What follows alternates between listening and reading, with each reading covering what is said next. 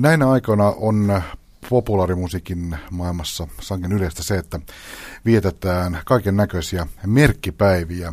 Joskus nuo merkkipaalut eivät aina tunnu ihan juhlimisen arvoiselta, mutta joskus taas hyvinkin. Ja tämänkertainen merkkipäivä vieras kuuluu tähän jälkimmäiseen kategoriaan, eli suomalaisen countryn ja rockin yhdistelemisen instituutio Freud, Marx, Engels Jung juhlii tänä vuonna 25-vuotista taivalta ja tämän kunniaksi olemme kutsuneet Pop Talk vieraksi muusikkotoimittaja Arto Pajukallion. Tervetuloa. Kiitoksia, kiitoksia. Ja Jukka Harma ja Pekka Laine edustavat järjestävää nuorisoseuraa tällä kertaa. Lähdetään Froikkareiden tarinaa kerimään auki tähän päivään, niin lähdetään tämmöisestä hyvin tylsästä peruskysymyksestä liikkeelle. Puhummeko country- vai rock-yhtyeestä? Tuo on hyvä pointti, koska se tulee välillä esiin. Alkuaikoinahan me oltiin, niin kuin leimallisesti puhuttiin, että olemme outlaw country-yhtye. Mutta kyllähän se toiminta oli sillä tavalla, että olimme rock-yhtye, jonka ohjelmistossa ja toimintatavoissa ja stylissa oli paljon sellaista country-elementtiä, mutta ajan myötähän me ollaan sitten oltu paljon lähempänä sitä niin rockbändiä. Se ollaan niin kuin, vähän niin kuin suomalainen rockbändi, että sillä tavalla emme ö, ulkonäöllisesti esimerkiksi näyttäneet kantrilta tai tällaista sitten enää. Tässä tapahtui tällainen etääntyminen. Mutta tässä 25-vuotisjuhlien alla olemme taas, kun olemme kokoonpanoa vaihtaneet, niin olemme uudistaneet itsemme ja keksineet itsemme uudestaan alkuaikojen tavalla. Eli tällä hetkellä voi sanoa, että nyt me olemme countrybändi, että olemme jättäneet juuri sitä kovaäänisempää rockia, sitä heavy-osastoa ja tällaista, mitä meillä on ollut. Meillä on ollut luontevaa tehdä monenlaista, sehän meillä on siinä ollut aina oleellista, niin sitä ei jäänyt veke, että nyt voi taas puhua countrybändistä. Ja tuota, meininki on sen oloinen, soitamme hiljempaa, soitamme, soitamme enemmän sitä countrybiisejä, sellaisella pelkistetyllä juurimusa-otteella, jättäen tietysti näyttävät jotain modernempia kotkotuksia veke. Ja voi puhua tietysti myös, että me soitetaan nyt ihan niin kuin Zaidekoakin, että meillä on nyt kokoonpanossa pyykkilautaa ja haitaria ja tämän tyyppistä juttua. On myös koskettimia, jotka tarjoavat sitä lisäjuttua, kolme kitaristia, mikä tarjoaa liikkumatilaa. Ja sitten vähän tällaisia kantrinomaisempia muita instrumentteja saatetaan käyttää tarpeen mukaan.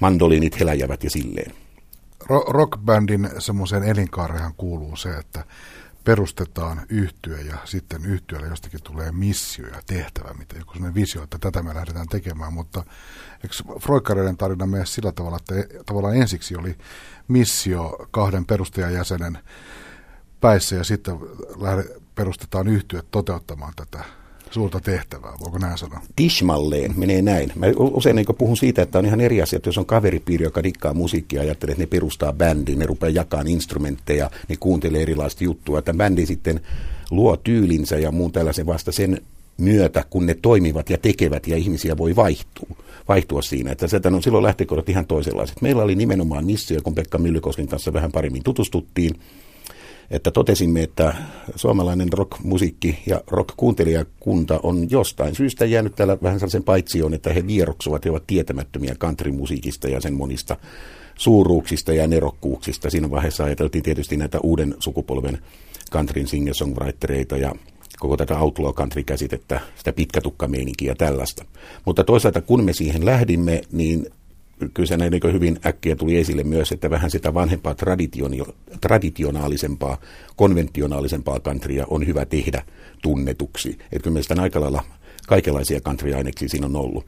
Mutta totta kyllä, että sitten kun bändi eteni ja, ja tota, bändistä alkoi muotoutua instituutio niin kuin omassa itsessään ja työpaikka, niin, ja se vaihtui ihmisiä, niin sitten, sitten teimme me kaikenlaisia muita juttuja. Kuten sanottu, ollaan tehty heviä ja reggeitä ja kaikkea siitä välistä, koska me olemme saaneet, on aina ollut tärkeää se, että me ollaan saatu seikkailla ihan missä me halutaan.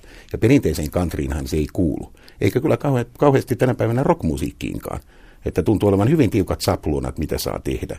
Ja aina sellainen tietty yllätyksellisyys ja hämmentäminen on ollut niin avoin sanoja, että me voidaan tehdä kummia ja odoksuttavia juttuja, että meitä ei voi kieltää tekemästä sitä ja tätä, että se ei kuulu niin imageen tai noin ei saa tehdä, vaan se vapaus poukkoilla erilaisilla tavoilla, erilaisilla ilmaisun keinoilla on ollut ihan niin elinehto tälle. Ja nyt me olemme poukkoilleet niin takaisin sinne kantriin päin, niin pitää palata siihen asiaan. Minkälaisia asioita te halusitte tuoda suomalaisen yleisön ulottuville? Mistä he olivat jääneet paitsi he eivät tunteneet tällaista 70-lukulaista kapinallista pitkätukka hippikantria. Mitkä ne jutut oli, mitkä teitä motivoi ja innostui siinä, no, siinä no, Joo, siinä ratkaisuhan oli tietysti, että Pekka Myllykoski oli löytänyt sen, ja hän oli jo siinä vaiheessa, kun ne tätä ideaa puimeni, kääntänyt jo muutamia kymmeniä laulutekstejä. Chris Christopherson ja David Allen Kouta, tällaisia näitä tämän uuden sukupolven niin singer-songwritereita, lauluntekijöitä. Osa oli mulle hyvinkin tuttuja. Meillä oli ihan samanlaisia Willie Nelson dikkausjuttuja, Johnny Cash ja tietenkin tällaisena vanhemman puolen henkilönä, vanhempana valtiomiehenä, jota silloin ilman muuta arvostettiin. No, mutta myös mulle David Allen Coe oli uusi ö, tuttavuus ja tiesin sen olemassaolon, mutta en niin kuin sillä tavalla ollut tuttu sen musiikin kanssa. Ja, ja siinä monia tällaisia nimiä poukkoili, ja kun me löysimme tämän yhteisen jutun, niin siinä välitöntä kovaa vauhtia kasvoi ja yltyi se tsekkaaminen ja paneutuminen siihen musiikkiin, että aha, että mikäs nämä oli ja kukas tämä oli, niin tuosta on puhuttu ja kaivetaanpas esiin. Ja mihin liittyy myös tällaisen tietyn elämänkokemuksellisuuden äh, saavuttaminen, että se ensimmäinen vuosi, ensimmäinen, tai ensimmäinen puoli vuotta, mikä siinä oli, niin me tavallaan hiottiin sitä juttuja ja laulujen maailmaa ja tutustuttiin ja hierot, hierottiin sitä koko juttua ennen kuin rupesi niin kuin muotoutumaan kokoonpano, ensimmäinen kokoonpano soittajia ja soittamaan niitä juttuja. Että se meni tässä järjestyksessä. Ideologista tuli mieleen, että on pakko, me tiedämme ehkä Pekan kanssa vastauksen siihen, mutta on pakko kysyä klassinen kysymys, että mistä on yhtyeen nimi tullut? Yhtyeen nimen, joo, mä, mä, kyllä mäkin sen tiedän, kun mä sen sille, sille toin. Niin tota, National Lampoon-niminen amerikkalainen tällainen koomikkoryhmittymä, joka operoi eri, eri tavoilla, tunnetaan nykyisin lähinnä, vähän huonoista elokuvista, teinifarsseista, niin he tekivät silloin New Yorkiin tällaisen uh, rock kabareen nimeltä Lemmings, eli sopulit, jossa parodioivat Woodstockin festivaalia, ja sen nimikko kappaleen esitti Crosby, Stills, Nash Youngia parodioiva John Belushin lavalle spiikkaama kokoonpano nimeltä Freud, Marx, Engels and Young. Ja tuota, nimen nimi oli siinä mielessä meille sopiva, että kun, kun siinä ilmapiirissä Suomessa country miellettiin niin tällaiseksi Marlboro Stetsoneiksi ja sitten tällaiseksi hyvin oikeistolaiseksi Amerikka-ihannoinniksi. Ja tällaiseksi, että me olimme niin vastakohta sille, että me tunnettiin, että me poliittisesti emme olleet ainakaan mikään Yhdysvaltojen ulkopolitiikan ja maailmanpoliisin roolin ihailijoita, vaan edustettiin just sitä pitkätukka hippisukupolvea. Ja ja tällaista, niin tämän nimen ottamiseen liittyy sellainen suuri hämmentämisprosessi kanssa, että miten country voi olla tollainen nimi. Ja sitten, että kun se oli sitten vaikea nimi, joka aina kirjoitetaan väärin, niin Pekka Myllykosken klassinen selitys oli sitä, että, me, että kun orkesterilla oli silloin sellaisia nimiä, jotka kuulostivat lähinnä niin esikouluikäisten tavausharjoituksilta, kuten Tanna, niin me tällä nimellä halusimme osoittaa, että meidän toiminta on tarkoitettu kirjoitus- ja lukutaitoisille kuuntelijoille ideologinen lähtökohta sekin. Joo, siis paljon tällaisia joo, pointteja joo, oli, että niitä, niitä oikein hiottiin läpi ja tuli paljon erilaista huumorijuttuja tällaista. Tota, tähän liittyy itse asiassa sellainen, se nimi on aina naurattanut mua, niin tällainen juttu, että 80-luvun alussa olin vähällä päästä tai joutua soittamaan Kim Il-sungin muistaakseni 75-vuotispäiville Pohjois-Korean erään niin kuin, poliittisesti suuntautuneen ohjelmaryhmän ö, basistina ja kitaristina. Ja minä olin jo suunnitellut varmiiksi, että jos se reissu toteutuu ja sieltä lähettää postikorttiin, niin kun tietää, että kaikki menee sensoria läpi, niin mä kirjoitan postikorttiin vaan Freud, Marx, Engels, Jung, kaikki voittaa Kim Il-sung, että se voisi mennä siitä lävitse.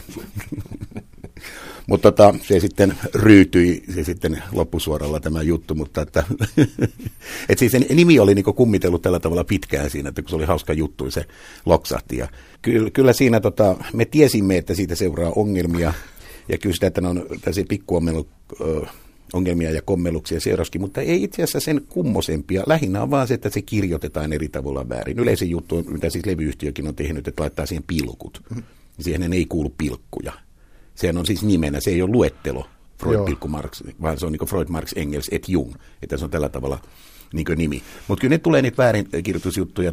Itse asiassa nyt kun ollaan tällä 25-vuotisrundilla, niin tällaista Raiderin kaltaista huomioon, ei ole koskaan ollut raideri, tämä on vähän leikillinen tämä raideri niin juttu, mutta jos vaan kerrotaan jotain siitä, että orkesterissa on lihattomia ihmisiä, jotka eivät syö lihaa tai tällaista niin kuin, tällainen tietojuttu vaan tuonne keikkajärkkäreille, niin olen kyllä laittanut sinne vielä muistutuksen siitä, että tämä on orkesterin nimi ja käytetään sitä, ettei kirjoiteta julisteisia mainoksia, vaan Froikkarit OIllä tai tällä tapaa, että se tuntuu kornilta, kun se ei orkesterin nimi. Jos Rolling Stones tulee tänne, niin ei niitä lippuja myydä, niin tuolla on rollarit. tota, suhtautuminen saa olla noin sama. Ja, tota, ja sitten väärikirjoituksesta ja että on tarkoitettu luku- ja kirjoitustaitoisille, niin tähän me tietysti niin ajattelimme, että ihmiset, jotka eivät tiedä, keitä nuo neljä aikoinaan suuresti vaikuttanutta ajattelijaa olivat, niin ottaisivat tietosanakirjan käteen, katsoisivat ja sivistyisivät. Ja tota, toiset ovat niin tehneetkin, toiset eivät ole tehneet. Tämä on tyypillinen esimerkki just siitä, että miten tässä voi mennä väärin. Oli, että tuossa joitakuuta vuosia sitten, kun tehtiin yhtä uutta erää teepaitoja tai yksi meidän roudari oli hoitamassa sitä kuviota, niin sieltä tuli, Marx oli kirjoitettu M-A-R-K-S, KS. Ja, ja tota, sitten tuli tällaisia paitoja, pikku koera. No tietysti nämä on kiva, kun nämä niin keräilyharvinaisuuksia nykyiset jollakulla on. Ja sinne lähti viesti, että ei se ole KS, kun se on X. Okei. Sitten tuli sitten seuraavat paidat, että se lukee M-A-R-X-S. ja taas saatiin niin kuin, että pieniä tällaisia keräilyharvinaisuuksia. Ja tietysti niin kuin kuvittelin, että jos tehdään... vaihtaa firmaa siinä. Tätä, joo, niin oliko, mutta oli sitä, kun silloin oli joku diili, että annettiin jonkun tehdä, se oli varmaan, että se oli velkaa se paitafirma jotakin, että tee nyt sitten tällaisia, niin voidaan kuitata noita asioita, niin tällaisia humoristisia juttuja tulee. Ja kyllä niitä on joskus otettu valokuvia jossain keikkapaikoista, että miten on kirjoitettu kummallisesti, mutta ei siinä sen enempää. Mutta sitten, että vaikea se on ihmisille niin sitten muistaa – ja sitten, että miten ihmiset puhuvat sitä väärin, niin, niin tota, sitten voidaan unohtaa Freudit ja tällaiset, mutta pelätään aina sitä Marksia. Se kommunismin pelko tulee siinä niin selkeästi niin esiin. Että se oli niin aikoina ja tulee välillä edelleen. Ja sitten tota, no, joudutaan vastaamaan fiksultakin ihmisiltä radiossa kysymyksiä, että nämä on vain tällaisia ajattelijoita, miksi te orkesterin nimissä on sellaisia toimijoita kuin, niin kuin Stalin ja Mengele tai tällä tapaa. Mainitsit siitä, että countryin, silloin kun te aloititte, niin countryin liittyy tietynlaisia mielikuvia. Just tämä Mal- Marlboro Stetson kuvasto ja minkälaista Amerikkaa se edustaa. Niin onko näillä teidän innoittajilla ja esikuvilla, edustavatko he jotakin tiettyä arvomaailmaa tai sellaista? Voit sanoa, että siellä on joku punainen lanka, että minkälaisiin lauluntekijähahmoihin te olette noin satana, ajatuksen ja asenteen tasolla olleet kallella. Joo, kyllä mä sanoin, että siinä sellainen kärjistetty kaksinapaisuus sanoo se, että se perinteinen country, kun on aina siellä siellä Nashvillessä. Ja tuota, sitten nämä, nämä pitkätukat ympäri jenkkejä ja nämä toisin ajattelevat, toisin ajattelevat vanhan polven country-artistit, niin kuin siis kaikki nämä Willie Nelsonit ja tällaiset, niin, niitä alkoi kertyä, että he menivät sitten Texasin Austiniin, joka on sitten tämä liberaali yliopistokaupunki ja kutsuu nykyäänkin itseään nimellä että maailman musiikkipääkaupunki. Niin tota, tämä paikka alkoi kerätä sellaista toisenlaista väkeä ja ja tuli sellaista ryhmittymää. Se voitaisiin nähdä sillä tavalla, että karkeasti, tämä on tietysti karkeita jaottelua, mutta että siellä Nashvillessä tehtiin musiikkia Nashvillen ehdolla sellaista country-iskelmää, että jossa on tietyt, tietyt formaatit, tietyt jutut ja että biisintekijät tekevät biisejä ja AETR-äijät niitä ostavat ja valikoivat, tuottajat tuottavat ja studiomuusikot tulevat session, kolmen tunnin session soittamaan aina se neljä biisiä ja nämä tehdään näin ja jakelukanavat todetaan näin. Niin tota, tämä nämä meidän dikkaamat singer-songwriterit lähesty tätä niin rockmuusikon näkökulmasta. Että ne olivat niin sillä singer-songwritereita, jo, jolla on siis oma traditionsa, jotka kirjoittivat niin omia lauluja vähän niin folk-tyyppisesti ja tällaista, ja sattuvat kirjoittaa niin oman bändin, toimivat rockbändinä, ja, ja, ja siinä oli selkeä sellainen poliittinen kahtiajakoisuus, niin kuin mun mielestä edelleen nähtävissä, että Nashvillessä ollaan aika lailla republikaaneja ja Austinissa demokraattia. Kärjistetysti niin tällainen, tällainen – Tällainen asetelma oli silloin ja monella tapaa on edelleenkin. Ja siihen liittyy se juttu, että Austinhan on sitten se kaupunki, jossa, tehdään, jossa on niin loistavia näitä vanhan polven siis vanhakantaista countrya soittavia uusia nuoria muusikoita, jotka soittaa western swing meningillä tai sillä oikein vanhalla umpikantriotteella ja sillä tavalla, jotka halveksi sitä Nashvillen no pop pitämää staffia. Et siinä oli se, että tämän, tämä maailma oli se niin rockmuusikon. Toisin sanoen, että siinä sai ajatella asioita omilla aivoillaan ja ei ole sellaisia tyylillisiä rajoituksia, että ei tuollaista ja tuollaista saa laittaa countryin, ei tuollaista ja tuollaista saa tehdä countrymuusikko, countrymuusikko ei saisi puhua noin, vaan se toi se, niin se rockin vapauden on heittäytymisen, että voidaan flirttailla kaikenlaisen musiikin kanssa ja, ja sitten niin elää sitten sillä tavalla tietyllä tapaa niin kuin näennäisen vapaasti tai sellainen holtittomasti. Että siinä tietysti oli siinä outlaw-kulttuurissa aika paljon, paljon tällaista, tällä, tällaista biletys- ja dokauskulttuuria, että ne tekivät niitä niin juomalauluja sillä vapautuneemmin kuin sitten siinä puritaanisemmassa kantrissa, jossa sitä kuitenkin tietysti aina on ollut ihan jo ennen Hank Williamsia, tai aina hän on siellä myöskin olleet. Mutta siinä tuli sellainen, sellainen rento image-meininki, että nyt ollaan, ollaan sillä tavalla niin kuin nastasti. Että se tietty, niin kuin, tietty huolettomuus, mutta kuitenkin sellainen niin kuin, asioiden ö, vakavuus sitten silloin, jos oli vakavasta jutusta kiinni. Ja sitten nimenomaan, että ne olivat lauluja hyviä lauluntekijöitä. Että musiikissahan on hyvin paljon niin sellaista, että on sellaisia tyylilajeja, jossa sanoilla ei ole juurikaan merkitystä tai että ne operoivat tietyn kaltaisella kuvastolla ja kliseillä, että ne, ne kuuluu olla siellä, kun ne ovat siellä. Mutta meitä viehätti erittäin paljon se tarinan kertominen, ne hyvät biisin tekijät, ne laulun tekijät, ne laulut ja ne tarinat. On sanottu, että country olisi ollut niin valkoisen miehen bluesia. Ja myös niin kuin sanoisin sen valkoisen kotirouvan, joka siellä kotona, kotona tiskasi ja mietti, kun niin äijä, on, äijä on vieraissa ja eikä tullut tilipäivänä kotiin ja kuuntelee niitä ja harrastuksia sitten postimiehen tai jotakin. Niin kantrissa laulettiin 50- ja 60-luvulla näistä tunnoista. Ja sitten kun tultiin sinne 70-luvulle, niin sitten otettiin ihan kunnolla, että katsottiin, mitä tuo viettämien sota ja mitä tämä aikamaailma ja laulettiin, laulettiin pilvenpoltosta tai armeijan pakoilusta ja erilaisista ihmissuhteista. Chris Christopherson hän oli jo, josta sanottiin, että hän oli sen uuden aikakauden suhteiden tulkki, 60-luvun lopulla, että kun hän lauluissaan, niin kuin, ihmisillä oli selkeästi suhde, asuivat yhdessä, mutta eivät tule naimisissa. Näitä ei niin kuin, tavattu tuoda lauluissa vielä esille. että siinä tapahtui se kumous ja se mullistus. Ja näitä lauluja alkoivat sitten Chris Christophersonikin lauluja levittää kaikki populaariartistit ja ja laulajat, että niitä tehtiin eri, eri versioita. Että country tuotti biisejä, joita pystyttiin tekemään muulla tavalla. Niin tehtiin pikkasen Suomessakin. Mutta sitten edistyksellinen suomalainen rock joukko oli sillä tavalla country. En mä haluta tietää siitä mitään. Ne ei tajunnut, että niiden dikkaammat rikkaammat rockmuusikot tai punkmuusikot ja tällaiset olisivat voineet löytää kantrista hienoja juttuja. Tä, täytyy tavallaan niin laskea sitä rimaa, luoda vähän yhteyksiä, hei katkaapa näitä juttuja. Ja sitten siinä tapahtunut totesivat, hei, tuollahan on oikeita taiteilijoita, jotka laulavat oikeista asioista. Hyvä homma.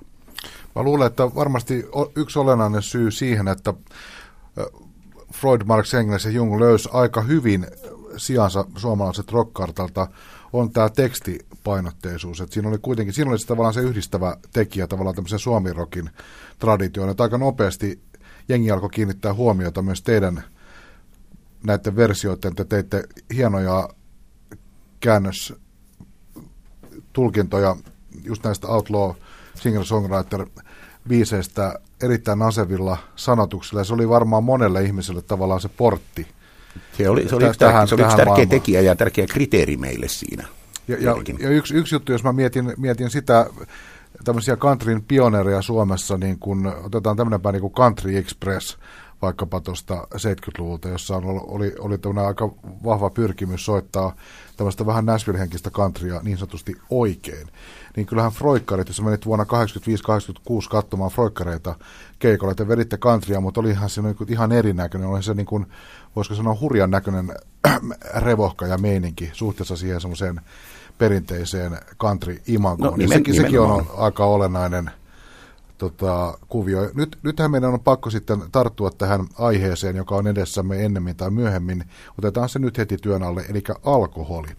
Minkä takia alkoholi on teemana äh, ollut niin vahvasti läsnä teidän yhtyeen vaiheessa, biiseissä ja kotisivuissa ja kaikessa. Se, se on asia, joka yhdistetään tota, bändiin niin kuin suunnilleen heti kättä. Joo, kyllä, niin se on, ja tota, se oli ihan tarkoituksellinen, tarkoituksellinen veto, että nimenomaan se alkuperäinen perustamisidea, niin siinä oli tämä alkoholiaiheisia countrybiisiä. Siitä liittyy se juttu, että täytyy mennä siihen täsmälliseen olosuhteeseen. Eli kesä 1984, Seinäjoki, provinssirock, sunnuntai-päivä, hotelli, pyöreä hotelliravintola Sorsan pesä, sen respan takana silloin sijannut pieni lekkeribaari ja sen nurkkapöytä. Sattui nimittäin sillä tavalla, että mä olin tullut sinne festivaaleille mahdollisesti Yleisradion auton kyydissä, joka lähti pois vasta maanantaina, ja että mulla oli tarve päästä sunnuntai-iltana sieltä pois. Ja tuota, että, eli sitten kun tapasin jotain tuttuja, niin kyselin kyytiä, että onko menossa Helsinkiin päin. Ja paljon sitten paljastui, että tämä oli yksi tämä tuttu autollinen, joka oli tullut täytenä sinne, mutta joku jäi veke, että siinä oli tilaa. Ja tämä oli just se auto, missä oli mulla, oli mulla äh, näitä ystäviä kautta tuttavia, joiden joukossa oli sitten myös niin kuin, Pekka Myllykoski. Ja he olivat kuunnelleet kuunnelleet tämän automatkan aikana se tekemänsä kasettia, jossa oli ainoastaan alkoholiaiheisia country-biisejä kun tämä oli, tämä oli mennyt siihen teemaan, kun sitä oli niin tutkittu ja oli tehty tänään. Toinen, oli, toinen kasetti oli sitten ainoastaan alkoholiaiheisia rhythm blues-biisejä, Amos Milburnia tuollaisia aivan loistava juttu. No, mutta rhythm bluesia Suomessa soitettiin, countrya ei. Niin se lähti näistä biiseistä, juttu oli niin monta yksittäistä biisiä, joihin liittyy alkoholi, että, että sen me mainittiin sinne esille. Mutta totta kai me heti alkuvaiheessa sitten todettiin, että eihän me tietenkään siihen, siihen niin pitäydytä, että, että kyllähän tässä muutakin asiaa tulee. Mutta se kuului siihen ja sitten siihen niin imitsiin tai olomeninkiin kuului se, että oli niin tuoppi kädessä. Ja siitä ei sitten kyllä niin kuin, päässyt siinä mielessä irti, että me elimme sen oloisesti, olimme vähän sellainen niin Suomen pogues, ja, ja kun siitä ajan myötä alkoholista on tullut monille myös ihan vakava ongelma – että se on sillä tavalla kulkenut mukana, että se on varjostanut, varjostanut myös paljon bändin toimintaa. Toisaalta niin Freukkerit on myös sellainen survival-tarina, että siinä on monta ihmistä, jotka aikojen saatossa ovat raitistuneet tyystin. Ja sitten meillä on vaiheet, joissa me tosiaan ollaan tehty ihan vissylinjalla ja oltu sitten hyvellisiä, mutta mainehan on aina seurannut. Ja sitten se on menty vähän edestakaisin. Että Freukkerit on sellainen, sellainen bändi, johon historiaan tämä kuuluu, jossa on aina voitu peilata näitä asioita. Ja Pekka Myllykosken hahmosta on tullut sellainen, kun meillä on ollut nämä Irvinit ja Baddingit, jota koetaan vähän tällaisena kansan esijuopoiksi ja ressukoiksi, niin Pekka Myllykoski on näiden älykköversio. Se ihminen, joka tiedetään, että hän on älykäs ja ymmärtää asioita ja ettei ole sellainen tuuliviiri, vaikka muuten voi ollakin vähän tuollainen nokikeppi niin pohjalta, niin hän, siinä on tullut sellainen oma imitsi ja oma sellainen juttu, että, tämän on, että, että millä katua ja uskottavuudella hän esittää ja laulaa niitä juttuja. Ja sitten Pekan hahmosta, tai koko bändistä jolta, joltain osin jossain vaiheessa, mutta enemmänkin enemmänkin pitkällä kaudella niin Pekan hahmosta on tullut sellainen, sellainen bohemin country-juopon sellainen prototyyppi, joka halu, jonka halutaan nähdä juovan, jolle halutaan tarjota, johon uskotaan siihen, että se tekee hyvin ja välittää ne tunnot, mitä siihen liittyy. Tänne on tullut tällainen hammo ja hän on itse ottanut sen roolin. Ja tota, tässä on ollut, siinä on ollut luonnollisia juttuja ja siinä on ollut myös paljon vaikeita ja huonoja aikoja ja raskaita puolia, että, että kyllä me ollaan sitä, kun siinä niin heijastuu koko juttu, että mitä, mitä on alkoholi, mikä siinä on hauskaa ja hyvää ja mikä siinä on huonoa, ja koko suomalainen alkoholipolitiikka, ja sitten tavallaan niin freukkareita vasten voidaan voidaan katsoa ja seurata koko sen yhteiskunnan alkoholipoliittista kehitystä ja keskustelua. Että minkälaisia lauluja, nyt me esimerkiksi soitetaan taas kappaletta Dry Vodkaa vuodelta 1987, jossa Sarela Mikko käsittelee tätä tilannetta, että yritetään puhua eurooppalaisten niin juomatapojen puolesta, ja, ja eikö kun meillä Suomessa otetaan vain tätä tätä niin tiukkaa viinaa. Siihen liittyy vielä sellainen tarina, että Mikko oli silloin Sivarissa äh, iktyologina Lammilla ja hänen vaimonsa tuli käymään siellä ja kävivät siellä, oliko se nyt Lammin tupa nimeltään se, muistan kyllä sen paikan, en ole varma nimestä. Kävivät siellä drinksulla ja, ja ja Mikko on äärimmäisen vihettävä Eeva-vaimo, silmät pyörinä kysyi tarjolle, että halusin jonkun sen, sen pitkän värikkään drink, drinksun, jossa on sitten paljon erilaisia värejä ja hedelmiä ja, ja jäitä ja pilli. Tarjolla oli vähän aikaa hiljaa sanoi sitten, meillä toi Kossu Jaffa on ollut aika suosittu. Ei kun vodka Jaffa, anteeksi.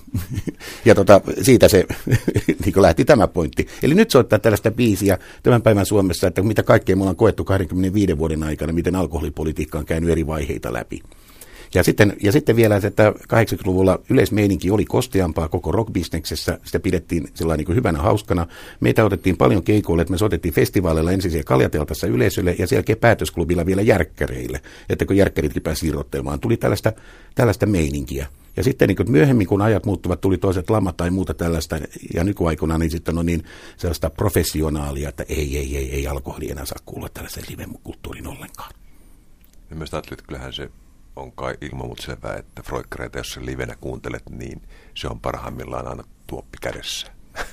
tai se, se paranee, paranee vai? Siinä voi olla se pointti, mutta kyllä ne kaikki jutut on tehty sillä tavalla, että kyllä ne pitää kestää kuuntelun ihan kaikissa olosuhteissa, levyt ja tällaiset, että kyllä se on ihan vakava pointti mennä siitä läpi, eikä, eikä niitä ole ollenkaan vaikeita soittaa soittaa niin kuin, ihan täysin niin vissylinjalla ja, ja, ja olla ollut festareilla. Niin kuin, puhun omasta kokemuksesta, ei mua häiritse yhtään. Se on ihan kiva, soittaminen on hyvä ja se on se pääpointti. Että välillä on kiva olla röpötysjutuissa, mutta kyllä asiat pitää pystyä tekemään ihan toisella kintapaa. Mutta siihen maailmaan voi liittyä ja se kuulija voi usein niin haluta olla. Kuulijan näkökulmasta näin, että, että ne, ne, kuulostaa kuitenkin semmoisilta niin kuin oluttuopin ääressä, että ne näitä lauluja pitää laulaa yhdessä oluttuopin kanssa. Tuosta tuli tuo yhteislaulujuttu, ja se on oleellinen pointti. Joo. Kyllä, ja sen, tämä good time-meininki on se, mikä oli alkuvaiheessa ja mitä haluamme edelleen pitää. Että Froikkari-keikka olisi toivottavasti sellainen puhdistava, sellainen elämyksellinen kokemus, jossa niin huudotaan, että, että niiden teksteissä käydään läpi että tämän on, monet ihmiset ovat todella ottaneet omaksi, että ne puhuttelevat,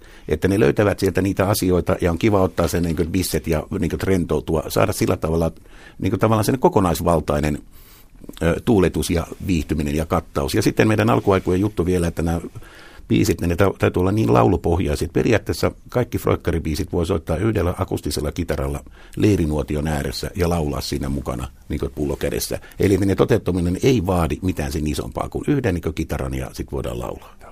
Teidän uusin sinkkunne, meidän rumien rakkauslaulu, on aika, aika voisi sanoa aika rankka biisi. Miten se on otettu vastaan keikoilla? Aloitatko sitä mukana?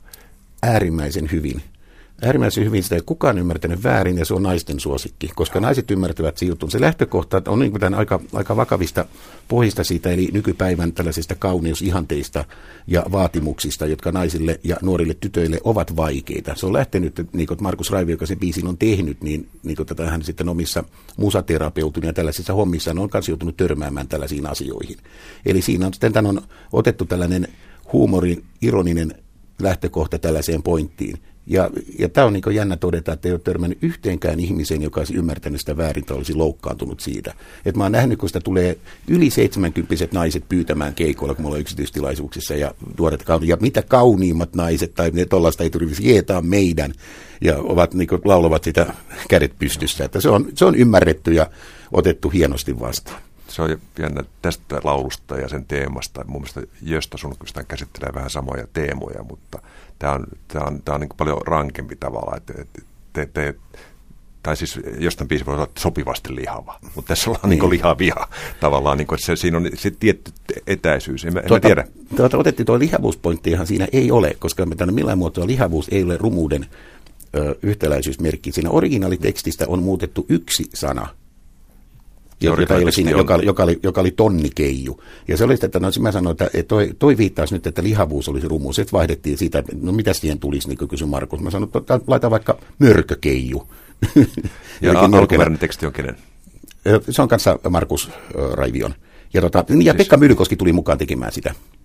Ja se, Pekka, joo, se alkuperäinen oli Markuksen ja Pekka tuli mukaan niin tekemään ja se ei sitä. ole käännös. Ei se ole käännös, niin se, on, origi- se on originaali niin. Niin. Joo, että siinä nimenomaan, että ei, ei oteta mitään, että lihavuus olisi yhtä kuin rumuus, vaan niin yleensä kaikki sellaiset paineet, mitä siinä niin tulee. Ja se, kai mä sanon oikein sitten Markus Raivio joka kerta, kun mä joskus mennään sanoa väärin sen Markus Rautio. Merkittävä Mar- Mar- kova Markus Hänki. niin joo, mutta tota, no, nimen, nimenomaan, kun tämä on just sillä, että kun mä joskus sitten, että kun oli lavalla, niin sitten tuli vahingossa spiikanniksi väärin. Kun ajattelee muuta ja moottoriturpa vain puhuu, niin sitten voi mennä tällä tavalla vierestä. Pitää oppia varomaan omia puheitaan. Mä haluaisin vielä tuosta alkoholiteemasta ja ennen kaikkea niistä alkoholista kertovista biiseistä kysyä, että niitä on tehty Froikkareiden taipaaleen varrella sen verran paljon, että herää ajatus, että ne aina ei tarkoita suinkaan samaa asiaa. Ja herää kysymys, että onko alkoholi niissä biiseissä myös semmoinen symboli jollekin nyt on, asioille? Nyt osuu taivaan naulan kantaan, että kyllä siis ihan alkuvaiheesta saakka sekä siis tekstit silloin lähinnä tehneet, niin kuin Pekka Myllykoski ja Mikko Saarella, aina puhuivat, että se on se enemmän sellainen symbolinen alkoholi että ei se ole sitten aina se todellinen. Mutta minkä symboli se kaikki on, niin, niin tota, se on taas sitten vaikeampi kysymys ja on varmaan hyvin biisikohtaista ja tulkinnanvaraista. Mutta kuitenkin, että totta, että siinä on sellainen symboliikka. Ja välillä se on kyllä ihan oikeasti ihan täysin se viina ihan sillä tapaa, mutta sitten se on myös sellainen symbolisella tasolla. Totta, niin kuin kaikissa näissä jutuissa. Ja niin kuin sen tekstimaailmaan, niin kuin pointti, että kun otettiin jotakin ihan amerikkalaiseen ö, sielun ja mielen maisemaan ja ja ihan siihen konkreettiseen fyysiseen maisemaan ja kulttuuriin liittyviä biisejä, tuodaan ne tänne, niin kyllähän ne kokevat sitten monenlaisen sen, sen muodon muutoksen, että ne istutetaan sella, niin tähän suomalaiseen yhteiskuntaan, kulttuurin ja mieleen, että samalla tavalla niitä sovitetaan. Siitä viskistä tulee kossu, mutta ihan samalla tavalla vähän se maisema muutenkin sieltä, viskimaisema muuttuu täksi suomalaiseksi korpikossumetsäksi. Froikkareiden taivaalla alkoi siis provinssirokin höyryissä avainhenkilönä Pekka Myllykoski, Arto Pajukallio. Nyt juhlitaan 25-vuotis pirskeitä keskiössä sama parivaljakko. Mikä on teidän keskinäinen suhde? Miten sä kuvailisit sitä? Minkä, minkälainen tämä tota, neljän vuosisadan taivaan on ollut? Mä oon joskus vitsaillut siitä, että jos ensimmäisten vuosien hermostumisen jälkeen olisin ampunut Pekan, niin olisin vapautunut siitä, olisin istunut sen, ja sitten jos toisen kerran olisin hermostunut, olisin ampunut sen ja saanut tämän elinkautisen, niin olisin siitäkin jo vapautunut. Eli viittaan tässä suureen henkiseen johtajaan esikuvaani äh, Män yhtyen Dick Leonardiin, joka, on, joka totesi, että hän on alistunut elinkautiseen tuomioon Män yhtyeen riveissä. Eli että olen myös alistunut niin sen elinkautisen tuomioon toimimaan froikkarina tietyllä tapaa. Öö, saanut nähdä, että kuinka, kuinka paljon, että ei ympärivuotisesti enää, että vähän vähentää tuota juttua. Ja että meillä on ollut Pekan kanssa, että bändiä ei, ei olisi ilman meitä, ja meidän täytyy siinä kestää toisiamme, mutta kyllä voin kertoa, että se on mikään salaisuus, että ei, ei saada helppoa ole. että kyllä siinä on sellainen, vähän sellainen että meillä on niin roolittunut tietyllä tapaa tämä, tämä systeemi, mikä, mitä, miten se menee. Että Pekka on siinä niin omansa ja mun, mun tehtäviin kuuluu jolla, jollain tapaa niin potkia Pekkaa vähän toimimaan ja tekemään ja pyöri, pyörittää sitä asiaa ja olla, olla sellainen ikävä hahmo hänelle. ja sitten taas sitten mun, mun omassa roolissa voi olla jotain muuta, mikä sitten välillä ei käännä niin päälailleen, mutta toisella tapaa sitten taas pyörittelen. Hmm, tämä voi kuulostaa vähän hämärältä. Mutta sanotaan, että joo, meillä on ollut, meillä on ollut mielenkiintoinen, mielenkiintoinen suhde, että jos meillä ei olisi tätä bändiä ja bändin pyörittämiseen liittyviä ongelmia, niin suhteemme jolta, joiltain osin olisi varmaan ollut parempi. Ja tota, yhteiset asiat olisivat voineet yhdistää enempi, että nyt tietyt tällaiset yhteiset velvoitteet olevat sitten ehkä rassanneet ja painostaneet siinä, mutta tämä on hyvin normaalia kaikenlaisissa tällaisissa bänditoimintajutussa ja muissa, että siinä sitten tulee omat juttunsa, mutta sanoisin kuitenkin, että meidän suhteet on hyvät, että me molemmat annamme toinen toisellemme kiitoksen ja arvon siitä, mitä se toinen on ja tekee, vaikka joskus onkin jotain erimielisyyksiä siitä, mitä se on, mutta me tiedämme, että meillä on vähän niin kuin sellainen riippuvaisuussuhde. Tämän bändin osalta voisi puhua sellaisesta, että tietynkaltainen riippuvaisuussuhde, on me pakotettuja ö, tulemaan toimeen ö, toistemme kanssa ja sitten se juttu voi sitten parhaillaan tuodakin jotain metkoja hyviä asioita. Se on sanonut, että se on rikas ja ongelmallinen. Pakko kysyä sitten, oletteko koskaan esiintynyt vankilassa? Ö, monta kertaa. Monta kertaa ja tuota, tämä nyt tässä nyt kesäkuussa 25-vuotis juhlan yhteydessä, niin tota, siinä se yksi tämän, niin tällaisen pienten lomaviikkojen lomassa oleva periodi, tiiviskeikkailun periodi, menee juuri sillä tavalla, että yhtenä keskiviikkona äh, Tavastialla se 25-vuotisjuhla, sitten seuraava viikonloppu aika monta keikkaa, kolme tai neljä siinä, ja sitten seuraava keskiviikko Serkassa Serkkarokissa – että tavallaan, ja siitä sitten sellainen hetken kesäloma ennen kuin sitä jatkuu taas kuin heinäkuun alussa. Että nyt taas pitkästä aikaa mennään vankilaan. Ollaan oltu monissa, monissa vankiloissa, mutta sen Quentin laulun suomenoksen niin legendaarisen loppukaneetin mukaan vielä, kun pääsisi sinne Hämeenlinnaan, että sinne ei olla päästy. Onko sillä tota, tämä kuulostaa pateettiselta, mutta liittyen just Johnny Casseihin ja David Allan Cohun ja Merle Haggardeihin ja moniin muihin tämmöisiin hahmoihin, jo, joiden tota, tavallaan siinä karismassa semmoinen vankilakytkös on yksi olennainen ulottuvuus. Onko se country-bändille erityinen kunnia päästä esiintymään vankilaan? No ehkä, totta kai siinä on tällainen pointti, ja se voi tuntua luontevalta, ja, ja oleellista on se, että, että nyt kun Sörkkärokkiinkin tulee aika paljon bändejä, niin ehkä me olemme, mä luulen, että me ollaan ainoa, joka sitten tosiaan ainakin laulaa useita suomenkielisiä vankilabiisejä, biisejä, joissa oikeasti ollaan vankilassa ja kerrotaan niin linnakundien elämästä ja pieleen menneistä jutuista. Että meillä niin oikeasti on niitä lauluja, siitähän se niin lähtee. Ja, ja aikomus olisi, että vielä rakentaa sinne sellaisen oikein erikoissetin, missä ottaa jotain sellaisia cover-juttujakin, jotka liittyy niin vankiloihin. Soittaa oikeastaan kolme, kolme varttia pelkästään vankilabiisejä. Kyllä siinä tällainenkin elementti on. No, ihmisinähän mulla on tällaisia tällaisia pehmoja mamoja, kuka pidä meitä, minä, minä vankilakovitsina. Henkipattoina. Tosiaan. Mutta, tota, mutta kyllä sitä juttua, että kun tuolla vankiloissa soittaa, niin sitten sellaista väkeä kun tapaa sitten täällä siviilissä, niin kyllähän tulee aina joskus joku sanomaan, että muistaa, että olette siellä hyvä jätkä, hyvä meininki. Ihan samalla tavalla, että jos, ottaa, jos, nyt, jos nyt yhdistän tähän, ettei ymmärretä väärin, niin soittaa rauhanturvaajille tai soittaa jotain paljon prätkäbileissä tai tällaista, niin tulee, että se on aina niin joku sellainen, yksi sellainen ryhmä, joka niin kokee sen tietyllä tapaa omakseen, koska ne, ne tietävät, että siinä ollaan joidenkin oikeiden asioiden kanssa tekemisissä sitten kuitenkin. Että, et, et silloin ei lauleta sellaista, sellaista runotyttö keijukaisjuttua. Että lauletaan oikein ihmistä oikeista asioista. Mitä miltä tuntuu, kun asiat menevät pieleen? Jotenkin tästä mun on pakko kysyä tämän jälkeen meidän Stetsonista ja nyt vaan kysymyksen, että mitä mieltä sä oot, jos mennään ihan toiseen laitaan, mitä mieltä sä oot Shania Twainista? Shania Twain on ö, erittäin hyvä laulaja ja hienosti tehtyä tällaista mm, vähän miettii, miten sen sanoo sen jutun, sellaista country musiikkia että, koska ei nyt voi puhua enää oikeastaan vain niin pop countrysta tai tällaisesta, koska se menee sille muulle tasolle, se menee sellainen, niin yleensä tällaiset viihdelaulajat ja toiset diivat, että hienosti, hienosti tehtyjä juttujahan niissä on.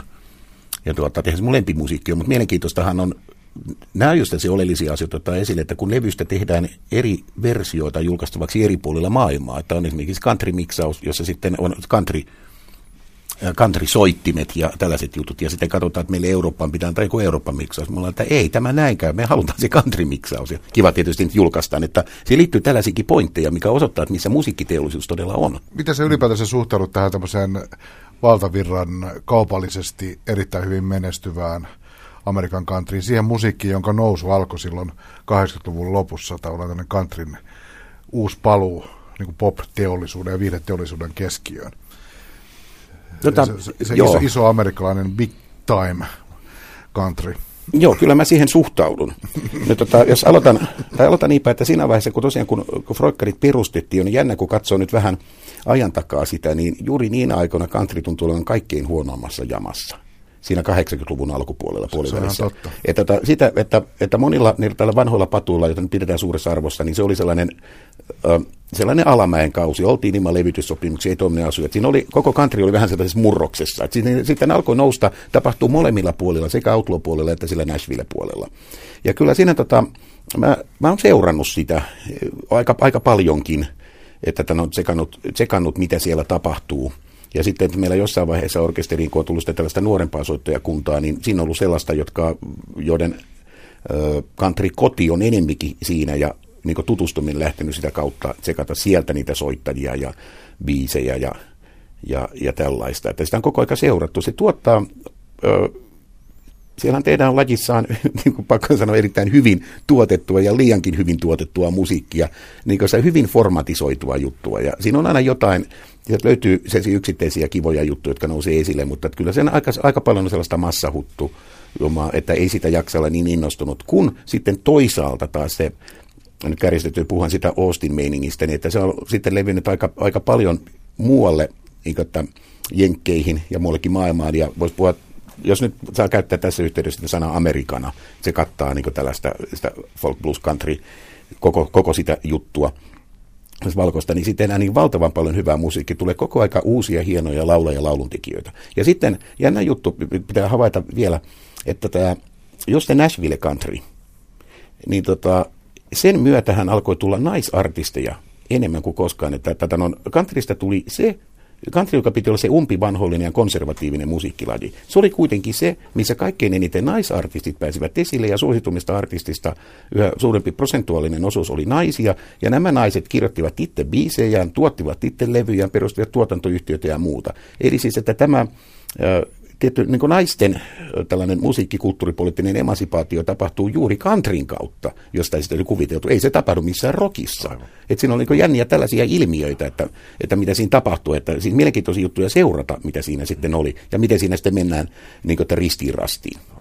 Toisaalta myöskin sanoitte ne, jotka haukkuu, haukkuu tota, ny, nykyistä teollista, teollista Nashville kanteri, unohtaa kyllä se, että kyllä George Jones, Tammy Wynette, että kaikki, jotka, jotka on nyt nostettu niin ylös, niin ihan samanlaista teollista tuotantoa oli silloinkin, mutta sieltä vaan löytyy, kun siellä on kuitenkin sitä talenttia ja parhaat biisit jää elämään, niin että ei se, ei se, ei se no, tapa hirveästi ole muuttunut. Aivan sama juttu, koska sielläkin 50-60-luvulla, että mitä se Nashvillessä tehtiin, niin silloinkin puhuttiin siitä, että, sitä pop-countrysta ja viihdekantrista, että, että saako sinne ottaa viulut mukaan jonkin juttu tällaista, että kyllä sielläkin niin kuin, että tehtiin mentiin eteenpäin ja haettiin rajoja, oltiin edistyksiä sillä vähän kerrallaan. Ja ne asiat, mitkä sitten sieltä tosiaan, niin kuin Jukka sanoi, niin kuin nousi hiteiksi ja tällä tavalla, niin ne sitten eh, edustavat vähän enempi sitä aikaansa, että miten ne pykälä kerrallaan siellä meni. Mutta silloin, silloin tapahtui sellaisia voisiko ajatella, tapahtuuko silloin mukamassa rohkeammin juttuja kuin nyt tänä aikana? Ei niinkään voi ajatella. Kyllähän nytkin flirtaillaan kaikenlaisten juttujen kanssa. Jos me katsotaan nyt näiden jotain Country Music Associationin näitä vuosikaala-juttuja, ne, jotka TV2 näyttää, se on suomalaisen television country-osuus. Kerran vuodessa tulee tämä palkintokaala. Ne, niin tota, ihan ne aloitusjutut, niin kyllähän ne hyvin hevisti rokkaavat siellä. Eli tällaisia niin että heavy-elementtejä on tullut, tullut niin siihen siihen countryin. Se on hauska, kun joku tällainen Alan Jacksonin kaltaiset tyypit, joka joka levykannessa on aina sen valkoisen Stetsonin kanssa ja näissä, näissä countryvaatteissaan, niin tällaiset tyypit voi alkaa nytten niin 2000-luvun ensimmäisen vuosikymmenen puolivälissä yhtäkkiä heille tulee niin tällaiset repale, polvisten repaleiset farkut. Ne tällaiset niin punk-farkut rupeaa tulee 30 vuotta myöhemmin sit sinnekin. Ne voivat niin täijät, yli 50 täijät nyt leikitellä tällaisilla jutuilla. Ja sitten tällaiset heavy-kitaraosuudet ja tällaiset niin jutut on tullut siihen musiikkiin. Kyllä se koko aika peilaa ja haetaan se pieniä yhtymäkohtia, sellaista crossoveria. Kyllä siinä tapahtuu pientä mielenkiintoista tällaista koko aika. Joo.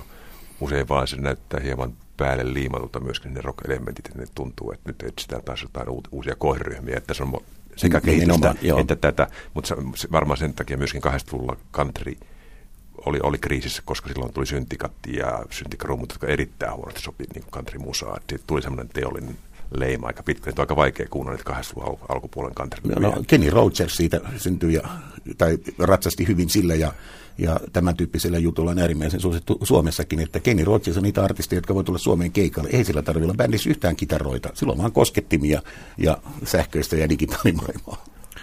Miten sä arvioisit, kuinka paljon on sellaista hyödyntämätöntä potentiaalia Euroopan, vaikka Suomen markkinoilla sillä, että country nousisi täällä huomattavasti olennaisella tavalla isommaksi jutuksi, vai onko siinä, perin, onko siinä ytimessä myös sellainen, se on se musiikin alue, joka on niin tietyiltä osin niin umpi amerikkalainen, että se ei tule ikinä lyömään karvoineen päivineen täällä puolen lammikkoa läpi. Periaatteessa sillä ei ole estettä.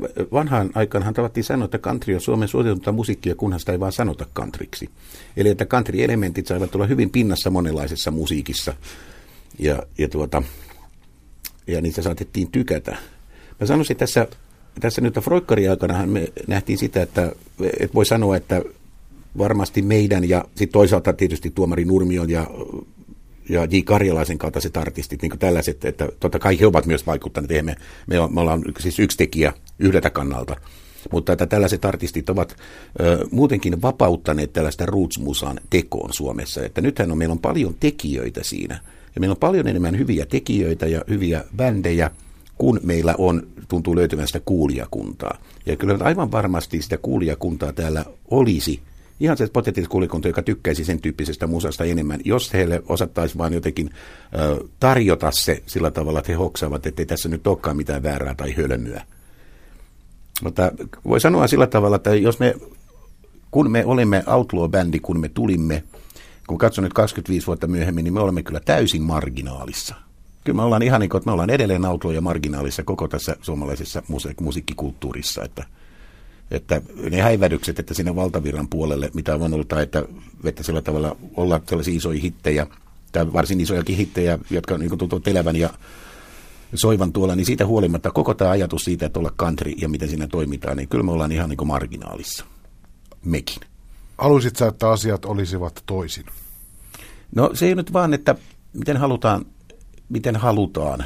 Että tuota, mä en halua mitään sellaista suosiota tai tällaista, mikä ei tulisi niin kuin, tavallaan omien ansioiden myötä ja oikein ymmärryksen. Mieluummin, mieluummin mä on, teen musiikkia, joka on oikein ymmärretty pienemmän kuulijakoukon joukon parissa kuin musiikkia, jota suuret ihmisjoukot ymmärtävät väärin. tai, väärä, tai siis esimerkiksi ymmärtävät jotenkin oleellisesti väärin, mistä siinä lauletaan.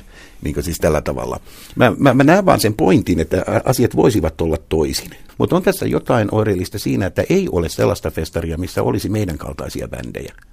Tietysti meillä on kesäisin niin erilaisia soittotilaisuuksia, jos me ollaan pääbändinä erilaisia ulkoilmajuttuja, bileitä, että onko se sitten joku prätkäfestari tai joku soutujuttu tai jonkun niin kaupungin omat tällaiset ulkoilmatilaisuudet ja muuta tällaista, mutta että ei tämä, ja Suomessa se kohu on kaikki, että jos olet rockfestivaalilla, olet jotakin, jos et ole rockfestivaalilla, et ole mitään. Sitten tuli mieleen, me voisimme oikeastaan sitten lähteä miettimään oikeasti semmoista niin kuin suomalaista Roots-festivaalia, koska semmoisella alkaisi olla tarvetta, että sinne laittaa sinne Froikkarit ja Karitapiot ja Karjalaiset ja, ja, ja Tokelat ja, ja.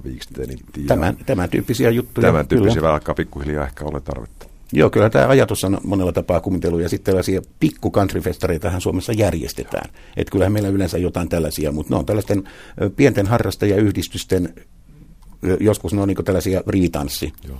Näkisin nimenomaan, että se olisi laajempana tämmöinen niin kuin bluesin, countryn mm. ja niiden sekoitusten semmoinen kirjo. Joo, ei se vertaisimerkiksi siihen, mitä tässä nyt, nyt tästä viime vuosikymmenten aikana, kun on kampautu populaarikulttuurin arvostuksen puolesta, niin jatshan on saatu tänä päivänä ö, sellaiseen asemaan, että se on yhtä pyhää kuin klassinen kulttuuri oli jo aikaisemmin. Että tätä, sitä ei kyseenalaisteta ja nyt pidetään itseselvästä, että sitä tuetaan ja sille järjestetään asioita ja sitä huomioidaan ja näin. Eli tällä hetkellä, tällä hetkellä voi sanoa, että roots-musiikki on niin arvostuksellisesti se, se, joka on jäänyt, yksi tämmöinen, joka on jäänyt siihen laitapuolen asemaan. Jos teidän yhtyö lähti liikkeelle missiosta, niin mikä on tällä hetkellä tästä eteenpäin käynnissä pitävä voima? Minkä, minkä takia teidän, tota, miten sä sanoit, värikäs ja ongelmallinen liittonne Pekka Myllykosken kanssa näyttää jatkuvan hamaan tulevaisuuteen? Mikä on semmoinen päällimmäinen motivaatiotekijä tehdä frokkareiden kanssa. Jos tota, jos tota tavallaan tylysti näkyy sanoo, niin tässä on se juttu, että kun bändistä on tullut bändi, niin siitä on tullut työpaikka ja sitten on tullut ammatti. Eli jos se on ammatti, niin, niin silloinhan sitä tehdään. Eli silloin tehdään musiikkia ja se voi olla ammatti, koska on tuolla on koko aika ihmisiä, jotka haluavat kuulla meidän musiikkia ja maksavat siitä, että tulevat sitä kuuntelemaan ja näin. Eli siinä mielessä kyllä tämä, niin tämä tietyn kaltainen elinikäinen froikkarius tässä sitten edelleen on olemassa ja meillä on edelleen se missio. Ja, tota, ja tulee edelleen täsmäinen juttu, että se musiikki on kivaa. On kiva esittää niitä biisejä.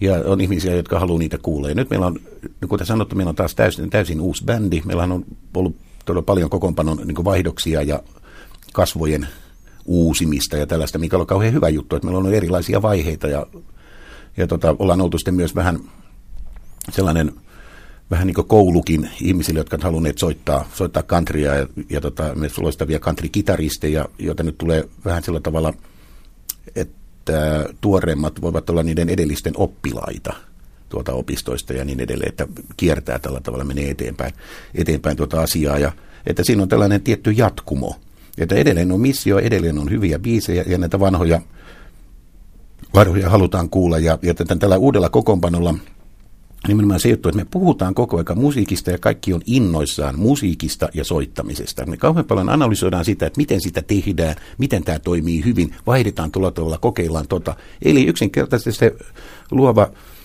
luova toiminto siinä musiikin tekemisessä on kiva se on kiva soittaa livenä niin ihmiselle musiikkia, josta tykkää ihmisille, jotka siitä tykkäävät se yksinkertaisesti se on, toimii ja tämä on sen arvo ja sillä ei ole mitään tekemistä sen kanssa, tehdäänkö me nyt uusia levyjä tai ei, jota ei tehty vähän aikaan ja jota meiltä kysytään koko aika. Ja joka on sitten toisaalta myös esillä, että kyllä mua kiinnostaisi tehdä itse asiassa aika paljonkin levyjä, että tätä on katsoa nyt missä vaiheessa sitten palaset menisivät siihen niin mallilleen. Mutta se musiikin rakkaus ja se arvo, mikä näissä lauluissa ja niiden arvomaailmassa on, niin ei se sieltä mihinkään katoa. Se on niin sellainen tavallaan elinikäinen, elinikäinen missio, että tyydyn tähän elinkautiseen. Ei sitä tarvi hävetä. Tämänkertaisen Pop Talk-istunnon päätteeksi tuttuun tapaan tiristämme vieraalta ja itseltämme tuoreen musiikkielämyksen, eli Arto Pajukallio. Mikä musiikillinen asia on noussut tässä lähimenneisyydessä tekemään syvän vaikutuksen sinuun? Laulu, levy, keikka, luettu juttu, mikä? Kyllä tässä nyt pyörii tietysti heti monta viistoa, visiota, niin kuin halkoo valoa nopeammin näitä herneiden väliä päässä. Mutta kyllä nousee nyt sitten tällainen, tämän keskustelun myötäkin, mitä ollaan sivuttu, niin sellainen asia, että kaikkein suurin on tällä hetkellä se, että odotan koska saan tietää Lucinda Williamsin Euroopan kiertueen tarkempia päivämääriä. Menen katsomaan häntä, siis tämän aikamme 2000-luvun parasta laulun, laulaja, lauluntekijä Lucinda Williamsia. Ja tiedän, hän tulee Roskildeen ja on kuukautta myöhemmin Cambridgen folk-festivaaleilla ja jossain siinä välissä Veitsissä ja näin. Mutta minne muualle hän tulee, eli minne mun täytyy mennä häntä katsomaan. Tosin olen, olen suomalaisille festareille ja konserttimaahantuojille ja tällaisille kaikille antanut vinkkiä siitä, että Lucinda on nyt sitten tuolla, että josko, josko kukaan koittaisi havahtua. Ruotsissa hän on aikoina tehnyt joku neljäkin keikkaa, mutta pitää mennä niin siinä. Että siis tämän kaltaiset niin kuin, hahmot, että minne pääsee katsomaan niin kuin, maailman parasta lauluntekijää. Se on ehkä se suurin juttu. Eli koko, niin kuin, että miten tämä kesän paletti menee. Epätietoisuus siitä, missä sinä ja Lusinda kohtaatte. Se on niin. Että... Ja sitten se jutus, että Lusinda sopisi aivan loistavasti, siis tota, nyt eh, ehkä jos ei näille rockfestareille mukamas sillä tavalla, vaikka sinnehän se kuuluisi soinniltaan, niin pakko toi, ajatella, että jotkut tällaiset porijatsit tai, tai tietysti Järvenpäähän on siitä kanssa vinkin, ja joku, joku tällainen niin keksisi ja tajuisi tuoda. Se voisi yllättyä siitä, että kuinka paljon niin suosiota ja dikkailua, kuinka pidetty hän voisi olla siinä. Mutta sitä ei tiedetä, jos ei anneta mahdollisuutta. Mulla oli pari ehdokasta, mutta sä teet sen helpoksi. Mä kuulin viime viikolla erään country hyvän tekeväisyyskokoelman levyn ja siinä oli Lucinda Williams yksi biisi, mutta se ei ole suinkaan se levyn paras biisi, vaan se paras biisi on ehkä tämä Mavericksien lauluisesti mikä Malo. Raulo Malo. Niin, hänen, hänen versionsa Charlie Ritchin kappaleesta Life's Little Ups and Downs, se on hieno. No entäs Pekka? No Pe- Pekka on tota, hi- tässä kuunnellut äh, Taajaan äh, vasta, onkohan ne ilmestynyt, ovat ilmestymäisillään äh, Havana Black yhtyeen neljä ensimmäistä albumia on masteroitu uudelleen ja ilme- julkaistaan nyt. Ja tota, on bändi, jota mä aikanaan kävin katsomassa keikalla aika paljon ja se oli mun mielestä tota, erittäin vakuuttava live-orkesteri monellakin tapaa. Ja tota, nämä kuulosti yllättävän hyvältä nämä levyt. Ne oli aikanaan mulla aina semmoisia pettymyksiä suhteessa siihen live-kokemukseen, mutta sieltä löytyi mun mielestä semmoinen tota, todella niin kuin, todellinen unohdettu helmi. Havana Black yhtyön albumi Growing Wings, joka on järjestyksessä neljäs. Eli sen jälkeen, kun oli todettu, että Amerikan vallatus ei onnistunut ja yhtyeen tämmöinen suosio, voisiko sanoa, ja tällainen hot-kerroin musiikkimedian silmässä lähti laskuun, niin bändi teki osittain uudistuneella kokoonpanolla 93 tällaisen levy, joka on musta ihan mielettömän kova tämmöinen klassinen hard rock levy. Siinä on tätä, tällaista southern rock, sitä nyt haluaa kutsua, niin loistavaa jytämusaa. Hannu Leide on mun mielestä yksi parhaita ton tyyppisiä laulajia ikinä Suomessa ja vakuuttava homma. Olin erittäin iloisesti yllättynyt, kuinka hy- hyvin se potki. Tällaista tällä kertaa tässä vaiheessa kumaramme ja kiitoksia vieraalle Arto Pajukalliolle ja meitä Road Go On Forever.